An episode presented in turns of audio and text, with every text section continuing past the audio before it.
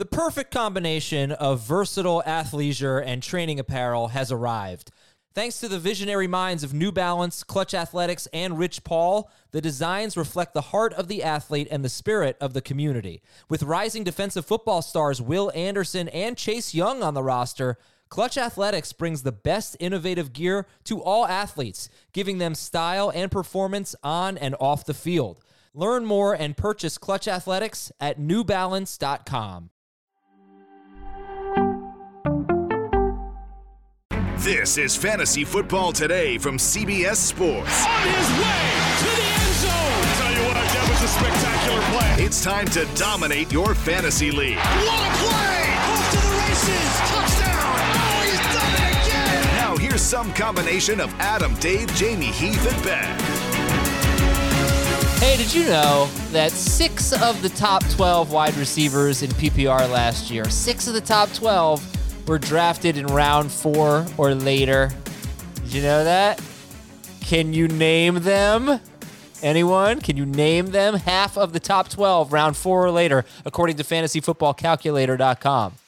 Justin Jefferson. Ding, Stefon Diggs, ding, Calvin Ridley. ding.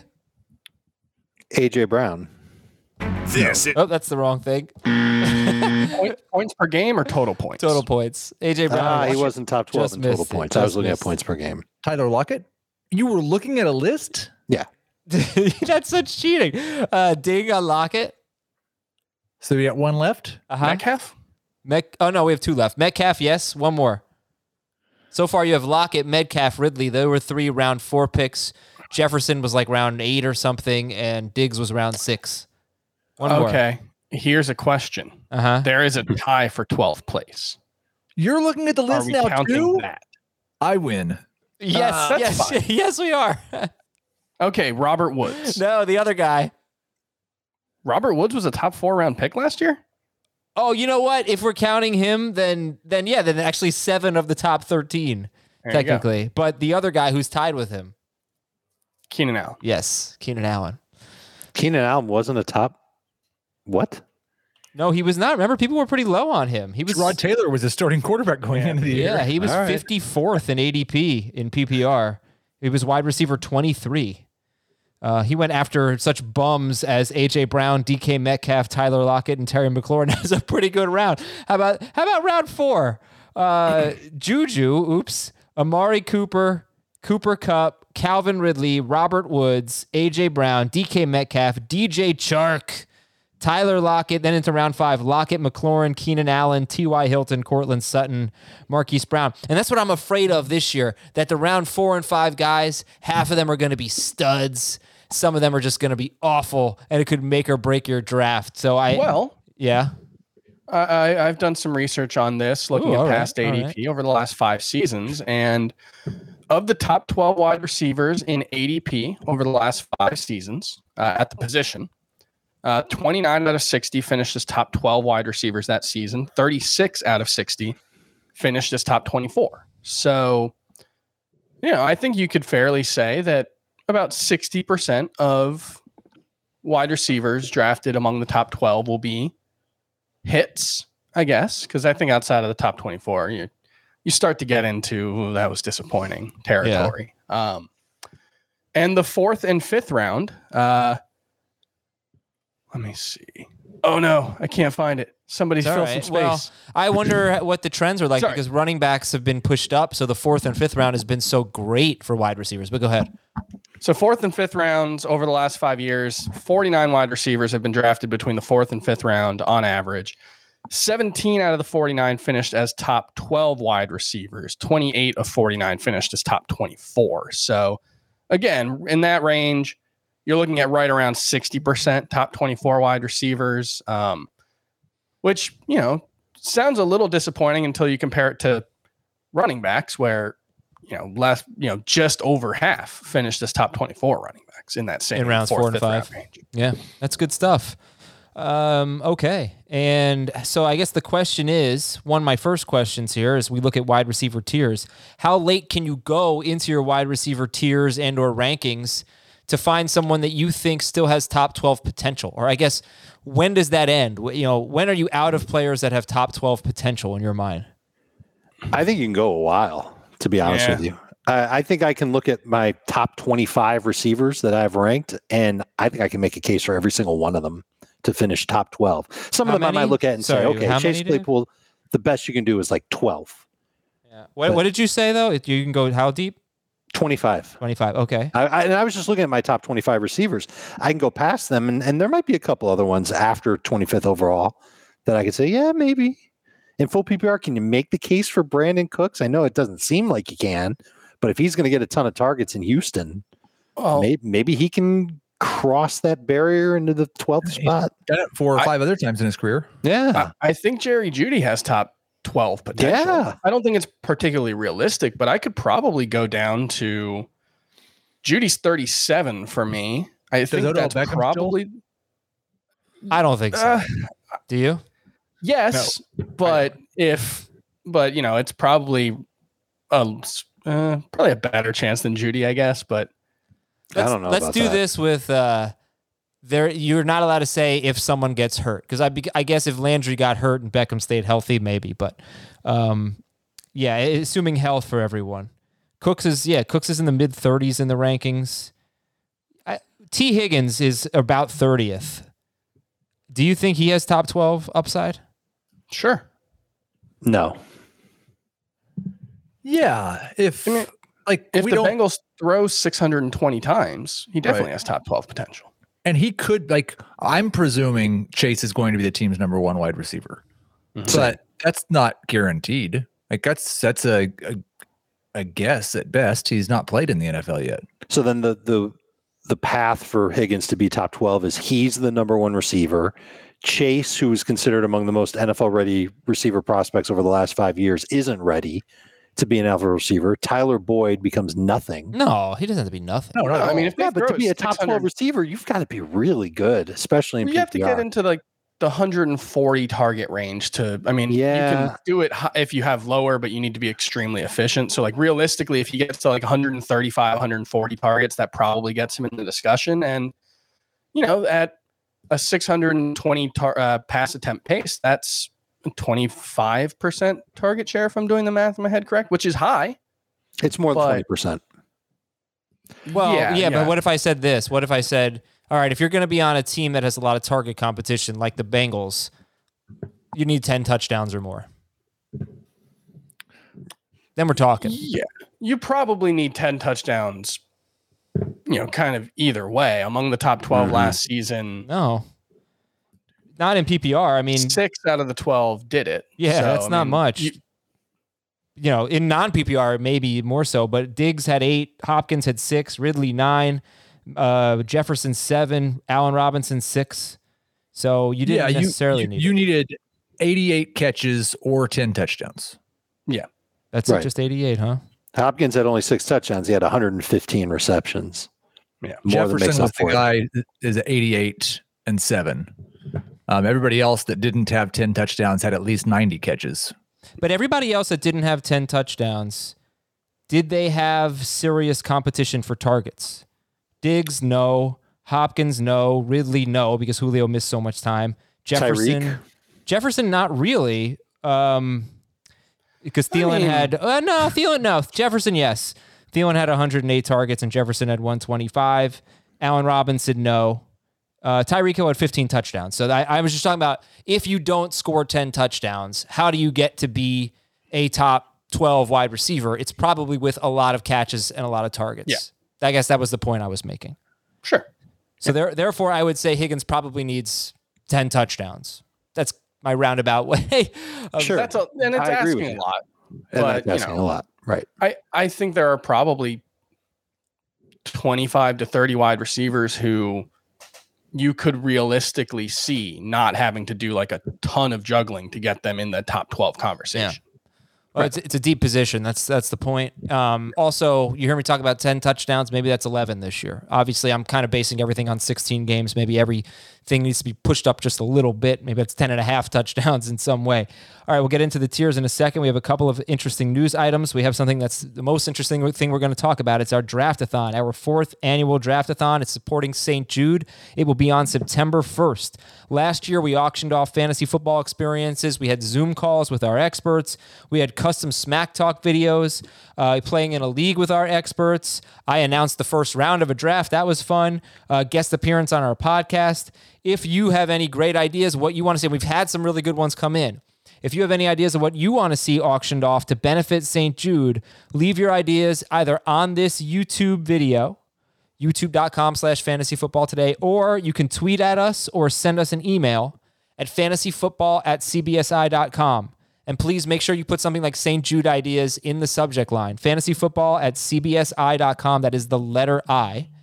And um, yeah, that's also the place to send your emails if you just have a general fantasy question that you want answered on the show. But fantasy football at cbsi.com or leave a comment on this YouTube video. If you have any ideas what you would like to see to incentivize donations to St. Jude for our draftathon on September 1st. We can't wait for it, and we can't wait to auction off a lot of good stuff. Some running back news Matt Nagy wants 20 carries per game for David Montgomery. And Damien Harris, according to Mike Reiss of ESPN, is the clear cut number one running back for the Patriots. Let's start with the Bears news, Heath. Matt Nagy wants 20 carries per game for David Montgomery. What do you think about that? He he also, I think, in that same quote, like acknowledged what he was saying. He Mhm. wants to be ahead every game. Like you're not going to get 20 carries per game if you're not winning every game.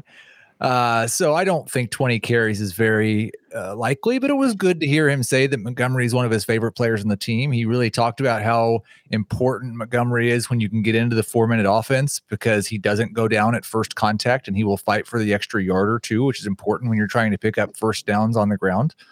Um, I I think it's possible that we're all a little bit too low on Montgomery as a low end number two running back. That maybe he should be a high end number two running back. Maybe he should be in that conversation with Akers and Swift and those guys. Um, but Tarik Cohen still worries me. Yep. Yeah, I- I think if you asked every coach, is your goal to get your lead running back 20 carries in a game, or ideally, would you want to get your lead running back 20 carries a game? I would guess every single coach would say yes, because that usually means that you're winning by enough that you don't have to worry about whether you're moving the ball efficiently late in the game. You can just give the guy the guy 20 carries, but uh, he's not going to get 340 carries this season. I feel pretty confident in saying he'll get a lot though. I did want to bring this up. I didn't get the chance to bring it up yesterday. But if you look at David Montgomery and his yards per catch in two seasons, it's 7.4 and 8.1. That is better than all but one season for Tarik Cohen, who's had technically four years, but really more like three. In that one year where Tarik Cohen had 10.1 yards, 10.2 yards per catch, he had four catches of 35 plus yards, which is ridiculous. Christian McCaffrey has three of those in his entire career. Um, other than that, he has actually been pretty bad in terms of yards per catch, Tarik Cohen. And Montgomery's been better than the normal Tarik Cohen, I guess. I don't know if that's normal. So does that matter to you at all? That, that maybe Montgomery isn't really worse than Tarik Cohen in in that aspect of it. I just think the coaches look at him as the most reliable running back they have. And after Cohen tore his ACL last year, maybe they're going to be a little hesitant to lean on him that much. Uh, what I'm worried about is that they think that Damien Williams is going to be able to give them something substantial and not just be a guy who gives David Montgomery a break here and there throughout the game. And the idea of getting David Montgomery 20 carries, Heath nailed it. It's based on them winning every game. They're not going to win every game. There's going to be some games this year where they get blown out. It's not going to be pretty. But I think Montgomery's earned this after how he played last year. So why are you worried about? Mon- so, but does this quote from Matt Nagy, as and we know it's probably not going to happen, twenty carries a game, does that put your Damien Williams fears to rest? no, because coaches talk a ton during the offseason. Okay. All right, Dave, talk a ton about, or or however much you want about Damien Harris, who we did talk about yesterday, but Mike Reiss saying that he is the clear cut number one running back for the Patriots.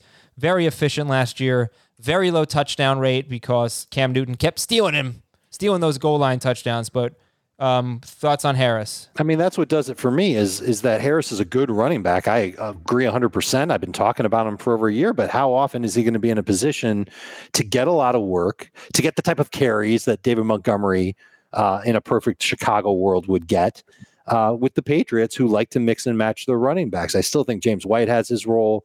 I wouldn't be surprised if another running back has a role that kind of helps Damien Harris out. And then what happens when they're inside the three? Is it really going to be Damien Harris consistently, or is it going to be Cam Newton? So who's the quarterback going to be? If you're telling me that Mac Jones is the quarterback, I'm a lot more interested in Damien Harris. But I'm really only interested in him in non PPR and maybe half PPR formats, less interested in full PPR formats. There were four games last year where he had at least 15 carries. He gave you 10 or plus 10 or more non PPR points in three of the four. He gave you 10 or more PPR points in each of the four but he didn't give you 15 PPR points except for one of the four games. So I think he's a non PPR asset. He could work his way into being a low end number two running back in that format, but in full PPR, man, eh, he's going to have to score a lot of touchdowns, and I don't see that happening with Cam Newton as his quarterback. Okay, but even that said, he was extremely unlucky. I mean, he had two touchdowns on 137 carries and uh, that's just wild. That's not unlucky. That's the way the Patriots no, were built last no, year. because the because Patriot, like yeah, that's the, a that's a lot for, that's, I mean, for that's the fair. most part though. I think Cam pl- running backs playing with Cam Newton have had well below average touchdown rates. Uh, all right. So Dave mentioned six games with 15 or more, ca- or four games with 15 Four. or more carries. Yeah. Six games with 14 or more carries, and in those six games, he had one rushing touchdown. James White had two. Cam Hmm. Newton had six. So I just think that they, he was he was unlucky in that That's what regard. the Patriots do. He no, had that 10 is an green, extreme he had example. 10 green zone carries. Uh, so inside of the 10, he had 10 Uh-huh. green zone carries, which Yeah, that's is nice. it's a relatively low number for someone who ran the ball as much as he had. I, I think there's like a two two sides of the coin on this one because we all coming into last season thought that Sony Michel was just dust, that he was just an a, a legitimately bad running back. And he was just as efficient I didn't as think that. Damien Harris last season. I didn't really think that, but Well, I, the consensus. I think the consensus was that Sony Michel was just not a very good player. Uh, he was just as efficient as Damien Harris, and I think you kind of get into like they were probably more efficient than they otherwise would have been because of Cam Newton and the threat of his running and the read option element that makes running backs more efficient. But that, you know, being that it's Cam Newton next to them, it also means that their touchdown ceiling is going to be capped. And I think that's probably true if Cam Newton's the, the quarterback again, no matter who's running the ball for the Patriots. And if Mac Jones is the quarterback, I think they're probably not going to be as efficient running the ball. So I, I think you kind of have to take uh, the good with the bad on both sides. All right, well let's uh let's get into the wide receivers now. And to our wide receiver tiers. And what we're going to do is Dave is going to kind of give his tiers, then Heath will kind of what we've been doing for the last couple days. And Chris will also say, "Oh, I like this guy in this tier, blah blah blah." Et cetera, et cetera. All right, so Dave, here we go. Your wide receiver tiers. Your first round, or your first tier is is what about seven, eight players? Uh, at wide receiver in PPR, we are looking at seven players. Okay, and define this tier, and then tell me who's in it. Receivers that I'm comfortable taking in rounds one and two. These are receivers that have double-digit touchdown potential and or 100 catch potential. And I'm assuming that if a receiver has 100 catch potential and is listed in this type of a tier, he's going to have a good receiving average to go along with it. Here we go. None of these names are going to surprise anybody. Davante Adams, Tyreek Hill, Stefon Diggs, Calvin Ridley, DeAndre Hopkins, Justin Jefferson, Arthur Brown. Okay, AJ Brown, Adams, Hill, Diggs, Ridley, Hopkins, Jefferson, Brown, and you know, can we should we just say that Adams and Hill are in a separate tier, or are they not? Uh, there might be a little bit of a groundswell for Stefon Diggs to to crack that and make it a, a group of three. But I would imagine that in some form or fashion, those three receivers will be the first three receivers off the board in every single draft you encounter this year. Okay, Heath. Uh, yeah. I mean, they wouldn't be if I was drafting and the first two are gone because I would take Hopkins over Diggs. But I, I have four in full PPR. Um, I would put four in that first tier, and it would be Adams, Hill, Hopkins, and Diggs. in non PPR, I would put I think all the guys that Dave said in in the tier, and Brown and Ridley would jump over Hopkins and Diggs. So, um, yeah, I, I think the catches are are such a big difference for three of those guys. I don't really know that we're going to see AJ Brown or Justin Jefferson approach the 110 catch mark like I think Hopkins and Adams and Diggs all can, and nobody's Tyreek Hill or has been yet in terms of efficiency with that much volume. Okay, Chris, any disagreements here? For Dave, it was Adams, Hill, Diggs, Ridley, Hopkins, Jefferson, Brown. For Heath, his first tier is only Adams, Hill, Diggs, and Hopkins, or Hopkins and Diggs. I think I'm probably more on uh, Heath's side, in that I do think there is a, a little bit of a drop off after the top four. Um, I also put Michael Thomas in that tier.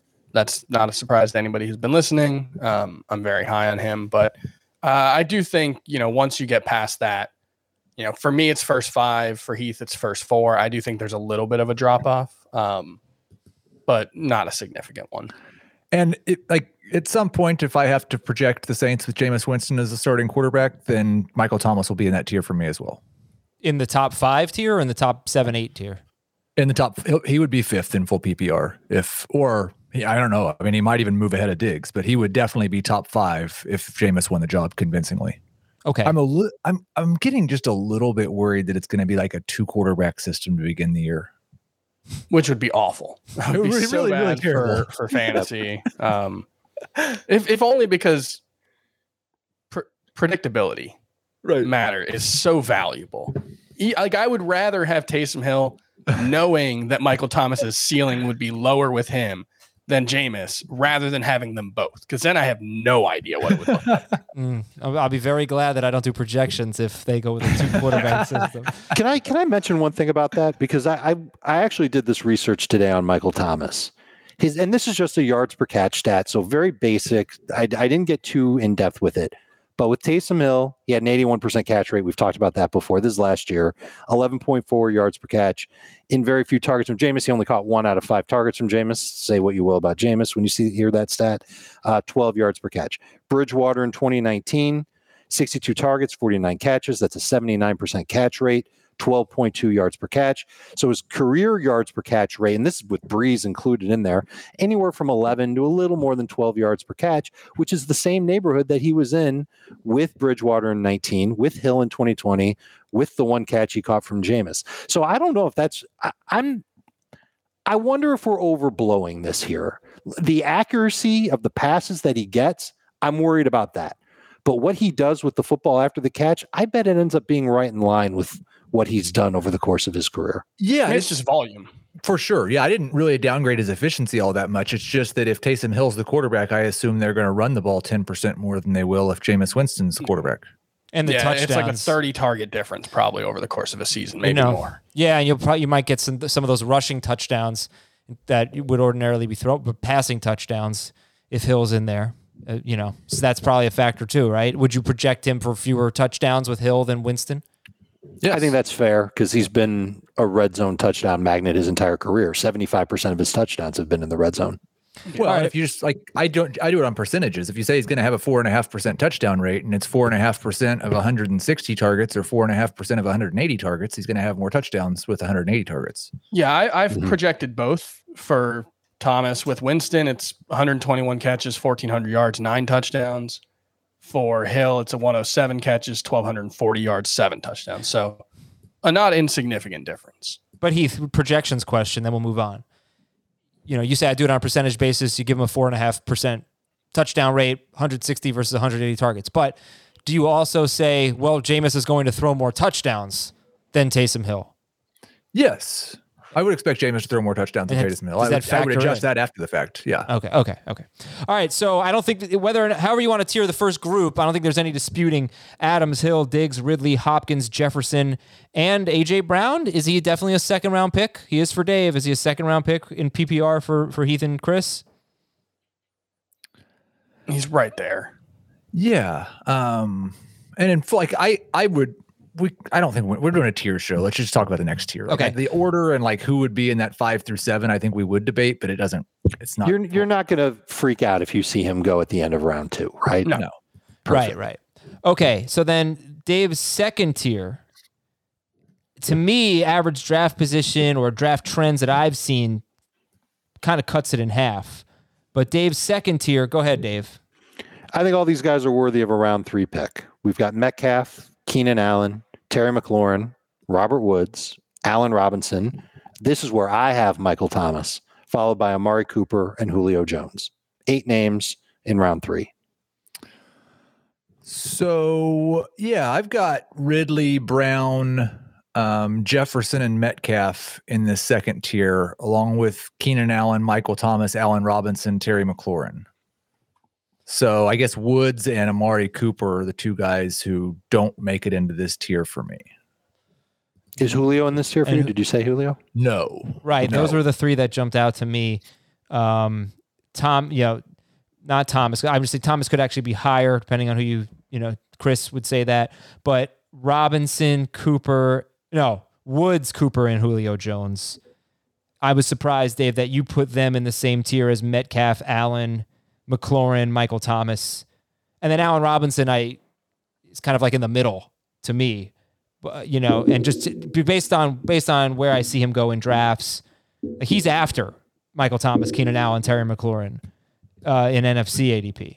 But um, and and just the general enthusiasm and do these guys like who has a chance to be the number one wide receiver in fantasy? I think you know, I don't think you can really make that case for Robinson. Oh, are you kidding me? Absolutely not. He's got three seasons as a top 10 wide receiver with Yeah. arguably the worst quarterback play in the history of a receiver's It- it ain't If getting any better. If Justin Fields comes in and is as accurate as a passer as he was in college, Allen Robinson could absolutely be a 15, 1600 yard wide receiver with 12 to 15 Mm. touchdowns. I I that's so enthu- that's so enthusiastic and optimistic. I think he could be, but I, I think there's kind of a double edged sword here with with the Bears quarterbacks as well, because like Andy Dalton's going to be the starter. You know, he so if if Andy Dalton play, I mean, Also, They the might be best lying. quarterback Allen Robinson's ever played but with. that's He- he- I don't think there's that much of a difference between him and, And Trubisky. Trubisky. and Foles at this point. Oh, Based on what we saw last year not playing his with Dallas, prime based on what we saw the year before, like Dalton has played pretty poorly the last couple of seasons. I mean, I think Trubisky as like a, an a, asset to your football team because of his running and stuff. I could understand that, but like as a passer, I don't think Trubisky's very close. To, but maybe I'm wrong. Uh, all right. You know what? Look, Keenan Allen's probably not going to be wide receiver one, and Terry McLaurin's probably not going to be wide receiver one. So that's probably not the really the best measure for this group. Like I think the Keenan Allen thing as well. Like if you look at Keenan Allen's hel- healthy games with Justin Herbert last year, if he just does that again, he is wide receiver one. I don't no, think he's wide he didn't receiver score. one if he does that again next Well, this he- year. No, he, what was his he was average in not wide games? receiver one. He wasn't was it even even 20? Wasn't even close to Davante Adams. Right, right. Like you need Well, 20 PPR Davante points Adams game if you're going to be be the what he number one last year. receiver. No, I agree No with that. projecting Davante Adams to repeat last year. Okay. Uh, all right. You know what? Fine. I'm sorry I brought that up. Here, let's take a closer look at this tier. And Dave, tell me why you have Amari Cooper, Robert Woods, and Julio Jones in the same tier as Metcalf, Allen, McLaurin, Robinson, and Thomas. Well, again, this is probably a situation where it might be easier to break up the tier. I just don't like having tiers where it's like, I'll take these guys in the first half of round three, and then I'll take these guys in the back half of round three. I try and avoid that. I think Metcalf, Allen, and McLaurin are head and shoulders above the rest of this group. That's why I have it ranked that And way. Tier them. But I don't. I, I I think that Robert Woods is worthy of a third round pick as well. I think Robinson is as well. All the other guys that I said they're worthy of a third. It might be a late third, whereas the other three guys might be an early third. I just like putting all the guys that I would have a third round expectation for in the same tier. Woods is getting a fantastic quarterback. It's a huge upgrade for LA. We've already seen him get a ton of targets in that offense. I think he's a do it all receiver. I think he could have a career year actually and have the Mhm. best year of his career. Uh, that's what that would mean. What the hell am I saying? Amari Cooper, we've already seen his connection with Dak Prescott, well over 15 PPR points per game. Uh, his sex rate, his success rate, hey now, with, Oh, Dak hello. Prescott is almost 60%. That's wow. pretty good for a Such receiver. that chemistry at with this point. those two, I'll tell you. And then Julio Jones, uh, I, I think He's Julio Jones. he- he's he's great. His target share is going to go down in Tennessee, but I think his efficiency could be a little bit better, and he might be a little bit better in the red zone. I mean, Julio Jones is one of the most efficient wide receivers of all time. I think it could be even better. Who's been one of the, if not the most efficient quarterback in the NFL since he got to Tennessee. So, you know, Mhm. I have both Jones and Brown as top 15 wide receivers. Uh, all right. Dave, though, has he said Metcalf, Metcalf, Allen, and McLaurin are clearly ahead of the rest. Um, and I, I think Chris would obviously put Michael Thomas clearly ahead of them, and Heath. I have I have Robert Woods ahead of them too. Oh wow, you have Robert Woods ahead of Metcalf, Allen, and McLaurin. Spicy. Yep. Yeah, I just think that offense is going to be really, really good with Stafford. I think it's going to what the, the way they used Robert Woods the last couple of seasons, but adding on a little more downfield work is going to make. Uh, you know, I think. I mean, he was number nine last season, I believe. So it's it's Uh, Thirteen. 13 yeah okay so it's not asking too much um and I, I think the one thing that gets overlooked with him is that role in the running game But he was 18th. like he was use him. 18th per game. I want to point that out. And Okay. he's been 14th through 18th per game, three straight seasons in PPR right i i, I think he's going to be better than that because of uh, because of the upgrade at quarterback, because of what I imagine will be a more aggressive downfield role than he's had. He's a great playmaker with the ball in his hands. We've seen that in the running game and in the short area passing game. He's still going to have that, uh, but with you know the the A dot moving from I think it was in like the six range last season to maybe eight. I think that's just going to make him a, a much better player. I also think defenses are going to play the Rams completely differently than what they've done in the past because of what they've got at quarterback now. Defenses are going to respect the hell out of Matthew Stafford. And no one's drafting DeSean Jackson for fantasy outside of best ball, but he's going to scare defenses too with his speed. So I, I think you're going to see And Robert then maybe Woods. somebody else will after week one. maybe it's Tutu Atwell who who does that. Right. Uh, I, I think that there's going to be plenty of room for Jones to improve his efficiency as well. He's been right around 15 PPR points per game each of the last three years, and that's with Goff. trying to keep this as a as a tiers discussion. All right, so tell me because it's hard. It's, it's so actually, we're, it's we're a talking about tiers show. without Hold on. about the players. No, um, I want to speak maybe a little bit more generally about the players, especially at wide receiver, just because there are so many. But looking at tier three for Dave is Metcalf, Allen, McLaurin, Woods, Robinson, Michael Thomas, Amari Cooper, Julio Jones. For the record, this is my second tier, not my third Yeah, tier. that was tier two. Oh, sorry, it's round three. it's okay. Round three. It's eight, yeah, okay. And then round four, his third tier, Godwin, Lamb, Lockett, Evans, Kupp, and more. What is it about, you know, Woods, Cooper, Jones, Robinson that separates them from Godwin, Lamb, Lockett, Evans, Kupp, and more? So I think the majority of the receivers that I have in the third tier, I feel like their ceiling is going to be right around 15 PPR points per game. And I think the ones in the tier above can exceed that. It's really what it comes down to. Some of the receivers in, in the third tier could end up with 140 targets. Some of them, I think, might have to be more efficient and score a lot of touchdowns. I think that's absolutely the case for someone like Mike Evans. Um, and and for DJ Moore, I think the targets are going to have to be higher than 140. I think he's got to be in that 150 with Gus up to 155 and 160 and just load up on receptions. And and again, for PPR, this is where he is. He wouldn't be in this tier in non PPR. Okay, so again, this this fourth, third tier for Dave, round four is Godwin, Lamb, Lockett, Evans, Kupp, DJ Moore. Heath, what are your thoughts there? Um, I also have Lockett, Kupp, and DJ Moore in my third tier. The only other two wide receivers in that tier are two guys that were in Dave's earlier, um, Robert Woods and Julio Jones. So I, I'd go Lockett, Woods, Jones, Kupp, and Moore. And like there's there's now two wide receivers that have been in Dave's top two tiers, I think, that I don't have in the or top three tiers, and it's Lamb and Cooper mm-hmm. hmm. and I I guess that's probably because I have more targets for Michael Gallup, or it's it one one thing about it, and it's kind of the same thing with the Buccaneers. I think when you come at it from the projections angle, and you start cutting that pie up on an offense like this that has too many targets, you don't know which one of them is going to get hurt and miss four weeks and make the other guys hit their mark. But it's like they can't all hit what you would like for the expectations to be for them. So that makes you a little bit lower, for me at least, on Cooper, Lamb, Godwin, Evans, all those kind of guys.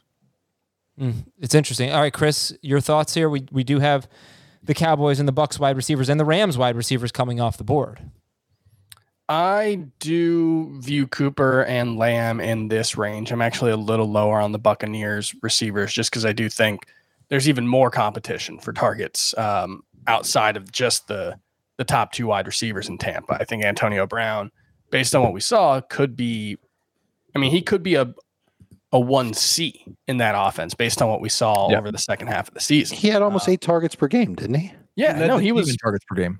and if you include the playoffs, you know that that Mike Evans, you know, didn't actually have like a super great playoffs. I think he averaged like 50 yards per game. Um, so I just I kind of am avoiding that group of wide receivers, Evans and Godwin in particular. Um, other than that, I- I think Diontae Johnson is one name who I would argue might be missing from this group. Um, but you know that could just come down to a difference in whether you think he's going to clearly be the number one option in Pittsburgh, like I do, or if you think, like Tampa, like Dallas, it could be more of a top three situation. So Dave, then make the case for the Bucs or Cowboys or both wide receivers why we shouldn't be too worried about how we slice the pie up, why they just are worthy of round 3 or 4 picks. Because you're you're taking pieces of offenses that figure to throw the ball quite a bit and record a lot of receiving touchdowns. And especially in the case of Dallas, I don't know if we can really look at Gallup as a as a touchdown hog. Same thing with Blake Jarwin. Uh, the the, the contenders here, as far as touchdowns go for Cooper and Lamb, it's Zeke and it's Dak doing what they do on the ground. I think that matters quite a bit. But I think there's enough passing volume to go around for both of these guys to be in well for Cooper to be higher than 15 PPR points per game, but for Lamb to get to 15 PPR points per game. Whereas in Tampa Bay, uh, I, I think the best that you can get at receiver there is going to be Godwin in PPR. Uh, I love the fact that there were seven games that he was healthy for when Brady went off, 25 or more fantasy points. And he he had at least 15 PPR points in six of them, and he had 13 PPR points in each of them.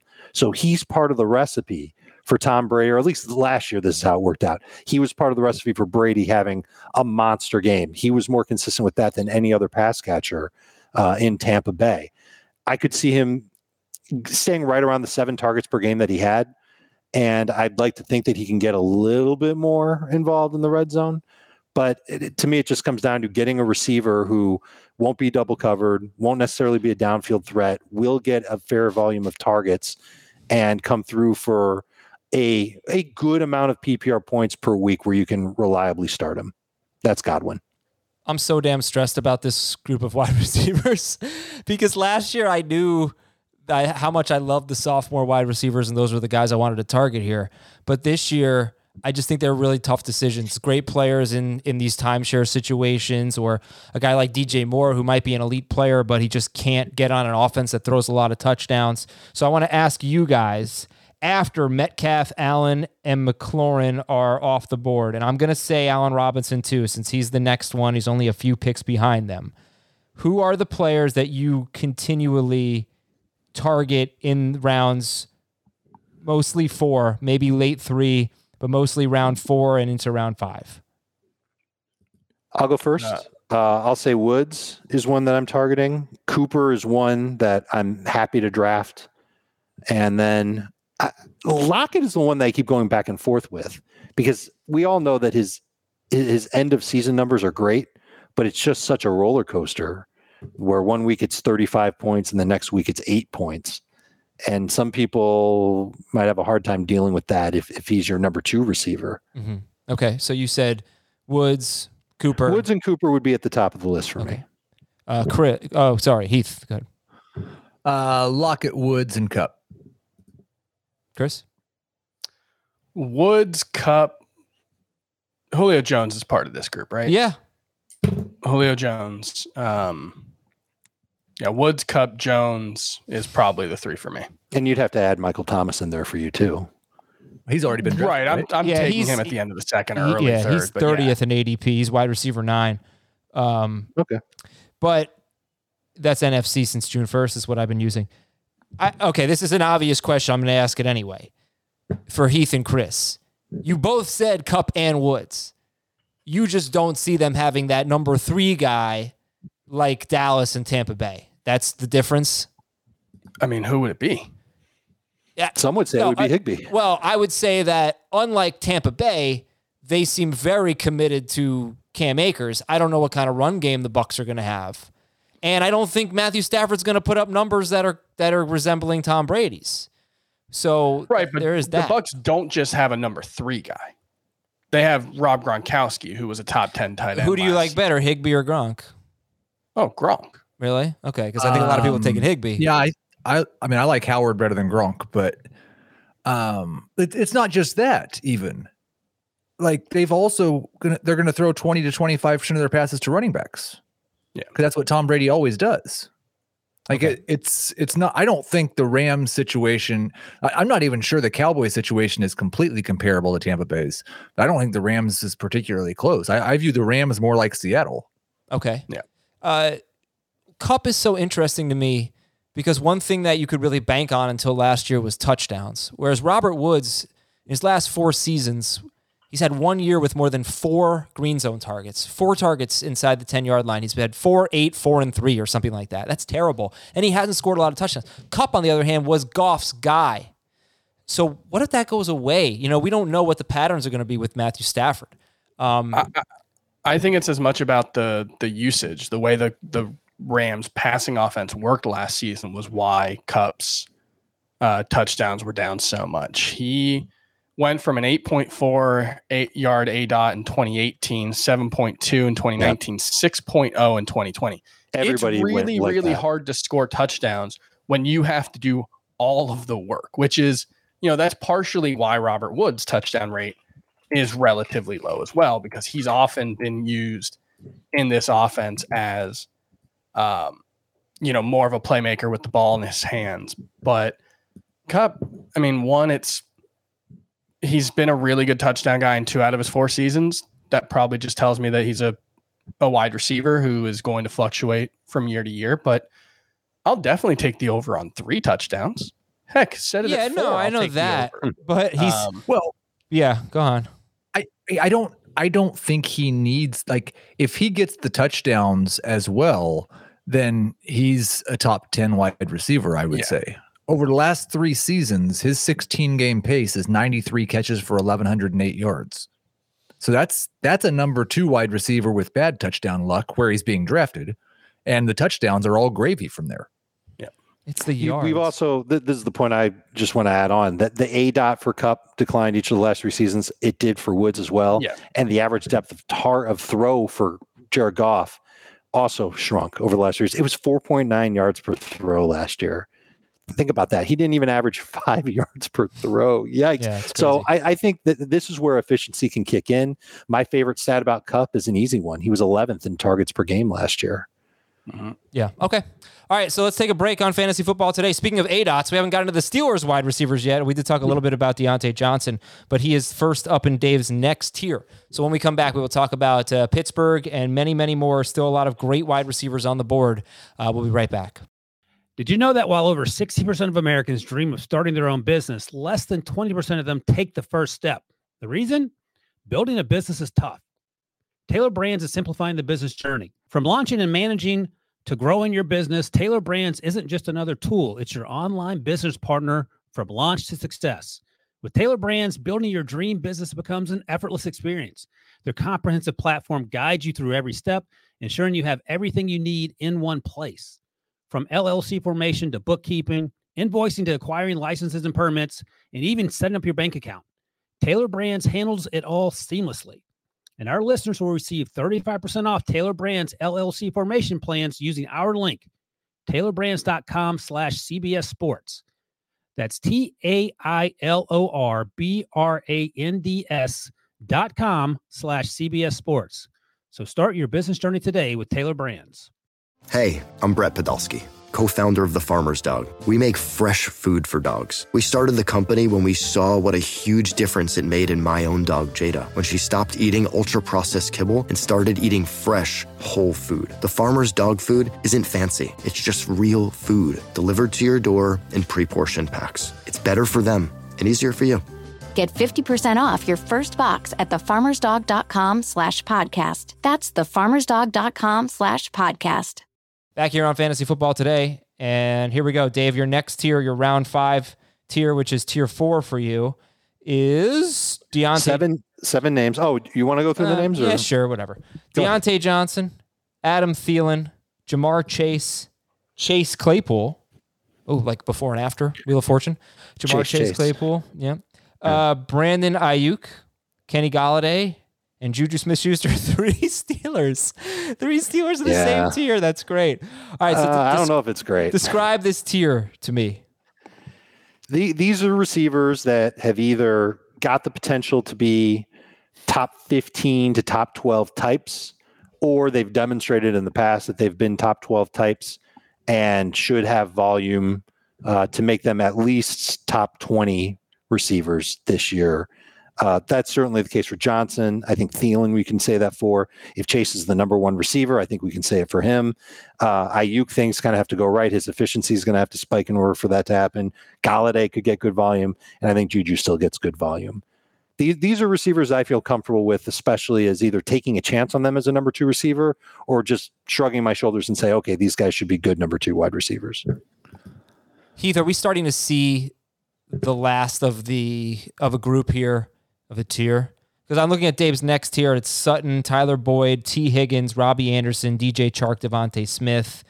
Um, I see a ton more upside in this tier than the next one. Not e- not everybody's going to fit that description, but I, I still see potential stars here. Um, what do you think? Yeah. Yes. Um, I mean, I think every time we go down a tier, there is less upside and less potential stars. Hopefully, Right. I guess I guess I see okay, fine. Then I'll say this. I see more of a drop between this tier and the next one. And this tier is again, I know it's hard for people who aren't looking. Three Steelers wide receivers plus Thielen, Ja'Marr Chase, Aiyuk, and Golladay. The following tier is Sutton, Boyd, Higgins, Robbie Anderson, Chark, and DeVonta Smith. I see more of a drop off between this tier and the next one than I do between the Godwin, Lockett, Evans, Kupp, Lamb, DJ Moore tier. Do you agree with that? well, no, because I've got players from Dave's last tier in this tier, and I've got players from Dave's next tier in this tier. yeah, this does make it. So I don't, I don't at all. All right. I mean, uh, okay, Chris. Venn diagrams all over the place. historically, this is where the drop off is, though. Between so the fourth and fifth round, 29 out of 49 receivers drafted in the fourth or fifth round over the last five years have scored 200 plus points. 29 out of 49, so right around 60%. Sixth through eighth rounds, 13 out of 66 have scored 200 plus points. So this is where you start to get to the you're looking more for like 10, 12, 13 fantasy points per game rather than Yeah, all right. you know the the really really I was big I was on to something, Chris. Thank you for for backing me up there. and and I think you know when when you think about like I think this is worth thinking about with the Buccaneers, Steelers, Cowboys, Bengals. Um, maybe the best way to view them is none of them are likely to be consistent week to week performers, and you can use that as an argument against any of them. But I think you can also say that in these high volume passing offenses with a lot of targets, the weekly upside could be massive. And you'll have to live with the up and downs. I think you can also say the same for for Seattle with Metcalf and Lockett, lower target volume overall, but only two guys.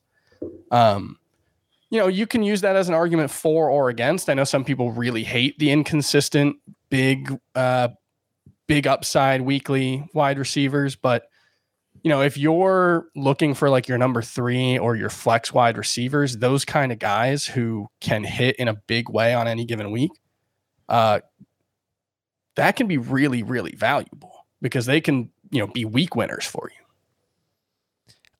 I I know that it certainly makes sense to think the Cowboys and the Bengals and the Bucs are going to be a high volume passing offense. Are we convinced that the Steelers will be? They, I mean, with Ben hmm. Roethlisberger under center, they have as much historical evidence as anyone. Yeah. Yeah, I just just the Najee Harris thing. That's all. But Yeah, I think that that could hurt. And I, I I've said this before. I think the offensive line is going to force Roethlisberger to get rid of the ball really quickly. all right, Heath. So- y- I'm sorry, Dave. Heath, you mentioned that you have some players. You know, how do you view this tier with three Steelers, Thielen, Chase, Aiyuk, and Golladay? How, who's in there? Like, tell me your thoughts. Yeah, I've got two Cowboys, two Steelers, two Bucs. Uh, so I've got Amari Cooper, Ja'Marr Chase, Diontae Johnson, CeeDee Lamb, Juju, Godwin, Thielen, Golladay, Evans, and I, I'll put Robbie Anderson in there too. Oh, interesting. Ro- okay, group. go ahead, make your case for Robbie Anderson.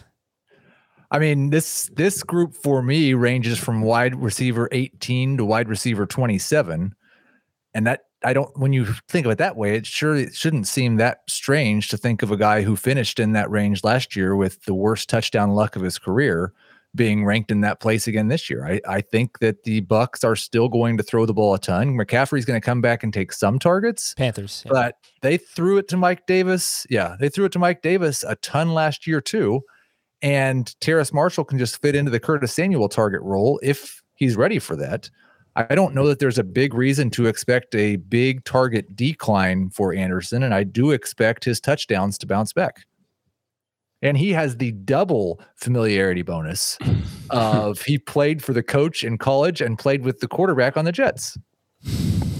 Yeah, I I think part of it is just how much different his role was last season and whether that's going to sustain. If he's more, if he's a 10 A dot guy versus a 15 A dot guy like he was the previous two seasons with the Jets, you should expect a lower touchdown rate than he had because he's going to have fewer big plays. But um, not three on 136 targets. Sure, sure. But he had five and six on 94 and 96 when he was a big play guy. So That's You know, that's an above part- average rate. That's over five percent. I would guess for receivers with a 15 A dot, that's pretty, that's below average, but I, I don't have that in front of me. Um, It's behind you. but you know, part of it is he is familiar with Sam Darnold, the bad quarterback who's going to be starting for the Panthers, who you know kept his touchdown rate relatively low uh, in that role. So I, I think for Anderson and more, it it just depends on whether you believe that offense can take a step forward, and really whether you believe that Dar- Sam Darnold can go from arguably the worst quarterback, starting quarterback in football, to 23rd. I think that would you be, think go the- a long way. Do you think the offense, like where we're talking about tiering and drafting DJ Moore and Robbie Anderson, I'm not sure the offense needs to take a step forward. We need it to not suck. Right. You so need the it to not question take a is, step back, and I think it's more likely it takes a step back than takes a step forward. well. I'm, and that's the thing I'm not sure of is that this offense did well with Teddy Bridgewater last year. It got what it got. I don't know if we can say it did well with Yeah. Teddy Bridgewater and without Christian McCaffrey. Now McCaffrey, hopefully, fingers crossed, plays a lot more than he did last year, and Darnold's under center. Is Darnold better or worse than Teddy Bridgewater? The So far, Panthers already told you what they think. Yeah, I mean, That- that gives me some optimism. better, Yeah, Uh, I I I, I got to go after this, guys. But I think Robbie Anderson is going to be kind of like a, a cheaper version of Chris Godwin in that he can be a reliable starter week in and week out. He gave you at least 15 PPR points in half of his games last year, and he's just going to be like a, a, nice volume receiver who does have that positive regression touchdown upside that could make him a, a top 15-ish type of receiver if things go his way near the end zone. yeah, just don't know about him being reliable week in week out. That's just never what he's done. That's that's Robbie Well, Anderson in a it- it- nutshell. Last year was- he did it like better than he ever has before. yeah, and then he so completely fell off toward the end of the year. I, I mean, in his he last wasn't as good as he was earlier in the year. That's his last 11 games, he was on pace for 86 catches, 883 yards, and three touchdowns on 131 targets. The only thing that's good there is the catches.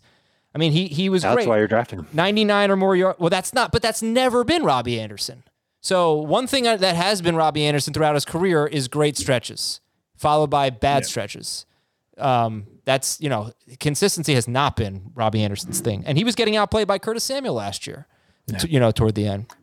it is weird to think that that offense had three top 30 wide receivers last year. Yeah, I mean, that's the thing. We're not asking Robbie Anderson to be any better than he was last year. But that's it. But if you draft him there, you do want him to be better. That you want you want to get the guy who's top twelve or top fifteen. You don't want to draft a twenty. Ah, I took I took wide receiver twenty eight because he's going to be wide receiver twenty four.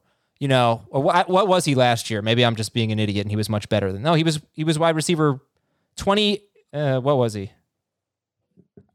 He could. There's no way he was wide receiver forty one. That must have been a non PPR. 20, He was wide receiver 20 20. total scoring. Okay. Yeah, I so mean that's the probably thing. 25, 26. Okay. All right, uh, Dave. 29. Dave left. Oh, okay, never mind. I was gonna say, Dave, you can go now. Dave had to go. Okay, so I you I don't know about you. I'm still very excited taking wide receivers at this point at this point in the draft. You know, the Steelers Oh, yeah. guys, Chase, Golladay, you know, whoever it is. Still very yeah, I think my my ideal approach this year is third through seventh round. I'm getting four wide receivers, maybe not, five. Not a bad idea.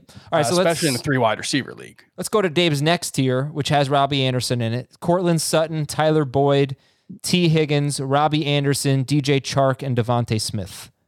That's yeah, that's all like it's almost exactly the same for me. I've got Boyd, Chark, Aiyuk, Higgins, Brandin Cooks, and Sutton. So uh, like the one guy we haven't got to yet is Brandin Cooks, and he is impossible Yeah. to know what to do with. But I still kind of think like if you tell me I have to get through 16 games of Tyrod Taylor or 17 games of Tyrod Taylor and Davis Mills, I'm not sure if Cook, Cook stays healthy, he's going to be worse than wide receiver 32.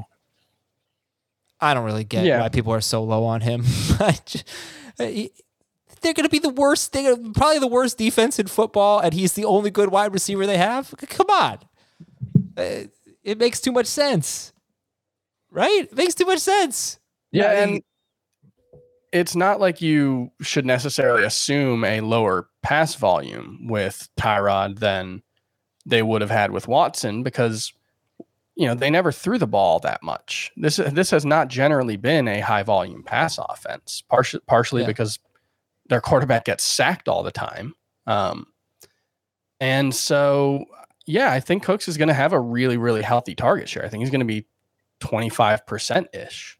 Um, I, I think he's a good value here, regardless of what happens. Well, as I look at this tier, Sutton, Boyd, Higgins, Anderson, DJ Chark, DeVonta Smith. I know it's not the same for for Chris and Heath, but what now? What's the level of excitement to draft wide receivers? Um, I'm more excited about the next tier, but that's just kind of personal taste. But generally speaking, I'm still relatively excited about wide receivers in this range. Yeah, I think you can talk yourself into like it's not you want to talk about potential top 12 upside. It's it's not that difficult to talk yourself into top 12 upside for me at least in Higgins, Sutton, Chark, or Cooks. Like those guys have all either shown it or easily have it. My my only concern with Chark is that like that could be the worst of those uh like jumbled wide receiver cores. Like it could be similar to Tampa where there's no real number one, Yeah. but it could be a much worse offense. And he- so he, he could be third or fourth in targets too. Like Right, like, there's, I- there's no floor. Yeah, I have him I have Chark, Shenault, and Marvin Jones. I think within like nine targets of each other in my projections. Right. Quick pause here. I want to tell everybody that the Open Championship has arrived. Golf time, baby. Golf's final major is back for the first time in two years, and the First Cut crew has you covered on the links as the world's best travel to Royal uh, Royal St. George's. Did I say that right? Join uh, Rick Gehman, Kyle Porter, and Mark Immelman as they preview the tournament from a betting perspective and give you round by round updates throughout the week. Go inside the ropes on the First Cut Golf podcast, available on Apple Podcasts, Spotify, and YouTube. Schrager's usually usually my pronunciation guy, but he's not here today. While we're talking about other sports, I wanted to congratulate Salvador Perez on his second place finish in the home run derby. Awesome performance from the winner, Uh, but uh, but believe Salvi was finished- really fantastic. I believe he finished tied for eighth. He was second. No one hit more home runs in a round than he did, except for the winner. Uh, he was the first loser. I believe the best um, the best catcher performance in the first round of a home run derby ever. Well, it was the Coors Field, Heath. So Uh, I'm just I'm the congratulations, Salvi. I am the best fantasy football uh, analyst of my high school graduating class as well. So okay, here's round actually, seven. uh, there's no guarantee that that's true. I don't know what you guys think about this tier. Brandin Cooks, Marquise Brown, Will Fuller, Jerry Jeudy, and Curtis Samuel. Brandin Cooks, Marquise. Brown. Oh, you love this tier. Okay, Fuller, Love Jeudy, this and Curtis Samuel. We've completely reached the point of just breaking off where there's no similarity whatsoever. What do you mean? Yeah, that makes sense. Uh, Chris loves this tier. Oh. I don't know if I have any of the same players in this tier. Um, did you say Antonio Brown? No, I said Marquise Brown. Mm. Antonio's Yeah, in I the would next much rather have Antonio Brown than Marquise Brown. I think we've also reached the point where you probably don't have to worry about tiers and rankings. You take your guy Yeah. at this point going forward. I'm not going to take Amari Rodgers in round seven, but Did you uh, say Deebo Samuel? no, he is in. He's two tiers back. Solid backups. Yeah, I think Deebo Samuel should be. I, I, I would have DeVonta Smith, both the Samuels, Deebo and Curtis, Antonio Brown, and Chase Claypool. Oh, so you're much lower on Claypool. Yeah. Yeah, same. Um, I might actually. I think I did the Steelers preview the other day. I'm, I think I'm the lowest of the four of us in my ranking of Chase Claypool. He's 43 for me. I think Heath. He's like 38 or something for you. 38. Yeah. Um, Good for remembering. I I've got a good memory. Um, I don't. Uh, I really love Curtis Samuel. I think there are questions about how they're going to use him, but if they do use him anyway similar to the way the Panthers did last season, and I have a hard time seeing why they wouldn't because it was a really effective part of his game. Uh, I, I think he can be a you know get into that number two wide receiver discussion. I, I You've got a really like Curtis Samuel. You've got a type. What's that? Uh, you like Deebo Samuel more than Brandon Aiyuk. Well, I, I just I think I like those guys all more than the consensus, but I also think partially it's because to a certain extent maybe their rushing production doesn't get factored in. It's kind of viewed as oh well you can't, but it's like if Curtis Samuel gets an extra 25 points from the running game, which would be fewer than he had last season, I believe. That's that's that's valuable in a way that doesn't necessarily get appreciated, I think. And for sure. What I am unsure about, and with Woods, I feel more comfortable because Sure. it's happened multiple. And Tyreek, it's happened every basically every year of his career, but one. I am unsure about how much how many years of rushing production we need from a wide receiver before we should expect rushing production from a wide receiver. No, that's fair. I mean, Samuel has 130 yards in 2019, 200 in 2020. So I feel pretty confident about that. Um, and then, But I but he's going to a new team, so you just don't know what they're going to do. But he is going to the same coaching staff that used him in the running game two years ago. And he had 84 rushing yards and two touchdowns in 2018 as well, in only 13 games. And he had a much smaller role in the offense as well. So I, I do think that's pretty assured. Deebo's a little harder to say. He did have eight carries in seven games last season. Like I'm, I'm not expecting these guys to get like five carries a game. It's like one or two. But Yeah. with Deebo, like he's so good with the ball in his hands and he's such a good runner. And that offense is so good at scheming it up that he might only need one to to score a, a 25 yard touchdown. Yeah, but So- it, it just you have to start him. That's the that's the problem I have with this is you have to start him to get that production, which I know sounds obvious, but when it's very difficult to predict a rushing touchdown, you know what I mean? It's like I just feel like there are going to be games where he has a rushing touchdown. He was on your bench. It's Sure. it's not the kind of role that you can bank on. Right, you but you're drafting him as a number three wide receiver at best. When we when you guys played college football, Chris recruited the offensive weapons a lot more heavily heavily than Adam. Oh did. yeah. Um, no, but I, I really like this Athlete. this tier in general because I really like Will Fuller. I think he is going to be the number one wide receiver in Miami. Um, so I, I think there's just a lot of upside in this tier. Okay, next group is yeah, I mean, definitely see some names here that still have some serious upside. Beckham, Antonio Brown, Michael Pittman, Jaylen Waddle, Marvin Jones, T.Y. Hilton, Jarvis Landry, and Laviska Shenault. Two Jaguars, two Colts, plus Beckham, Antonio Brown, Jaylen Waddle, and Lan- oh, and two, and two Browns, I guess. Two Browns, two Colts, two Jaguars, plus Antonio Brown and Waddle. Is that how, that how it's broken down? Yeah, how about that? Yeah. Yeah, I think this is where you stop feeling good about any of these guys as as your as a starter. As a starter, I think right? this is where you know you're drafting like your fifth wide receiver, hopefully from this group, and there's a mixture of upside and security here. Um, it's just a lot of questions about roles. I think that's the biggest thing with this tier is that we don't know where Marvin Jones and Laviska Shenault are going to fall in the hierarchy. I think either of them could be the number one wide receiver for the Jaguars. We don't know. Uh, you know, Antonio Brown, he could be. It wouldn't shock me if he was the number one wide receiver for the Buccaneers. Hilton or Pittman, it wouldn't shock me. Waddle, you know, we just don't know. I'm I'm a little lower on him than consensus because I think he's going to be a smaller part of the offense, but if he was the number one wide receiver for Miami, wouldn't be surprising at all. Okay. And then after that, it's Deebo. It's the next group. Solid backups. This was high end backups. Mhm. This is now solid backups. Deebo Samuel, Gallup, Darnell Mooney, Park, DeVante Parker, Reagor, Russell Gage, Parris Campbell, PPR only. Mike, oh, I don't know, PPR specifically here. I don't know about only. Mike Williams, John Brown. Heath, is there a lot less upside in this group than there was in the other? I mean, what what separates this group of Deebo, Gallup, Mooney, DeVante Parker, Reagor, Russell Gage, Parris Campbell, Mike Williams, John Brown from the previous group of Beckham, Antonio Brown, Pittman, Waddle, Marvin Jones, Hilton, Landry, Shenault? personal preference is what separates them really Okay. i mean i like i like i was saying earlier I would I would much prefer deebo samuel to any of the other names you just said. Um i'd prefer deebo samuel to chase claypool and i think it's reasonable to be on either side of that. But like that the ones that i have a hard time getting excited about in this range john brown and especially parris campbell. Um and maybe that's just because like I just don't. I'm, I'm going to have to see it first after two years of not being able to stay healthy or or playing. Yeah. But I don't think it's going to be a particularly good pass offense anyway. And it seems it appears the best case scenario is he's the third option in the passing game. I, I believe, just for some context, I believe Deebo Samuel is wide receiver 48 for Dave.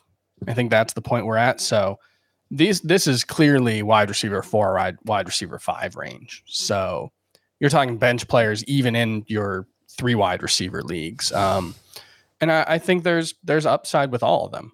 Um, like Heath, I think Parris Campbell's probably the hardest to see it with, and John Brown. I mean, we saw it with Nelson Agholor. I do think John Brown's a better player than Nelson Agholor, but I don't think what Nelson Agholor did was sustainable last season. Um, my favorite in this group might be Mike Williams. Well, Deebo Samuel, but then Mike Williams. I, I'm Yeah. starting to really talk myself into Mike Williams. Um, I That's don't think he's poorly. actually going. What's that? That's never gone poorly. no, no.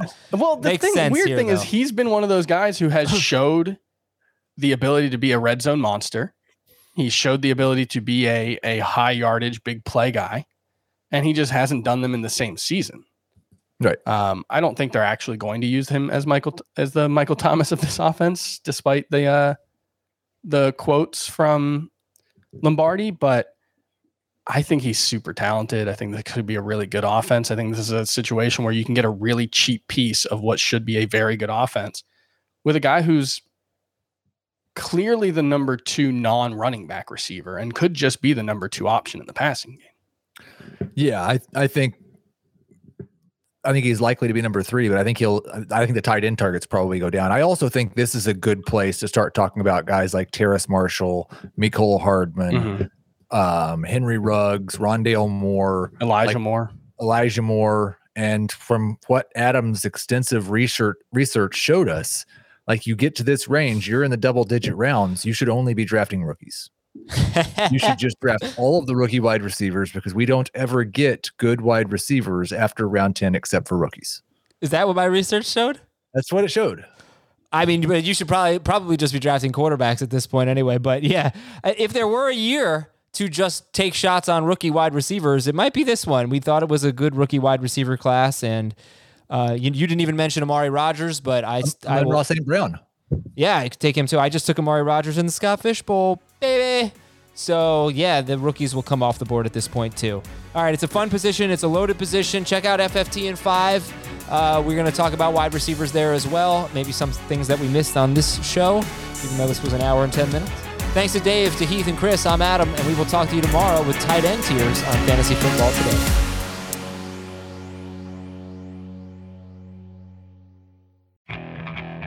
Okay, picture this. It's Friday afternoon when a thought hits you. I can waste another weekend doing the same old whatever, or I can conquer it. I can hop into my all new Hyundai Santa Fe and hit the road. Any road. The steeper, the better. Because my all new Santa Fe is available with HTRAC, all wheel drive, so I can hit the trail without a worry in the world. Heck, with three rows and best in class rear cargo space, I can pack the whole family in with all our gear. We've got available dual wireless charging for our phones, so we'll never lose touch with civilization, and we won't lose touch with the primordial power of Mother Earth. So, which is it? Waste the weekend or do something a little more epic and conquer it in the all-new Hyundai Santa Fe. Visit HyundaiUSA.com or call 562-314-4603 for more details. Hyundai, there's joy in every journey.